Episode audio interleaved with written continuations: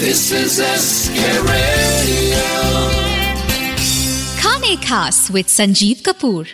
Citrus ice cream citrus ice cream बनाने के लिए हमें चाहिए 750 ml वनीला आइसक्रीम आधा कप दही का चक्का एक चौथाई छोटा चम्मच घिसी हुई नींबू की छाल दो बड़े चम्मच लेमन स्क्वाश एक छोटा चम्मच नींबू का रस और खाने का पीला रंग।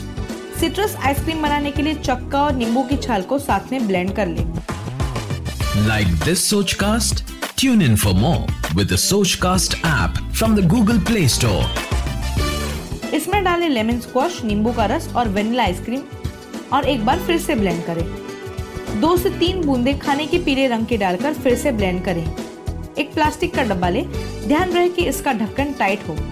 मिश्रण को डब्बे में डालकर ऊपर की तह को ठीक करें। डब्बे को बंद करें और फ्रीजर में जमने के लिए रखें।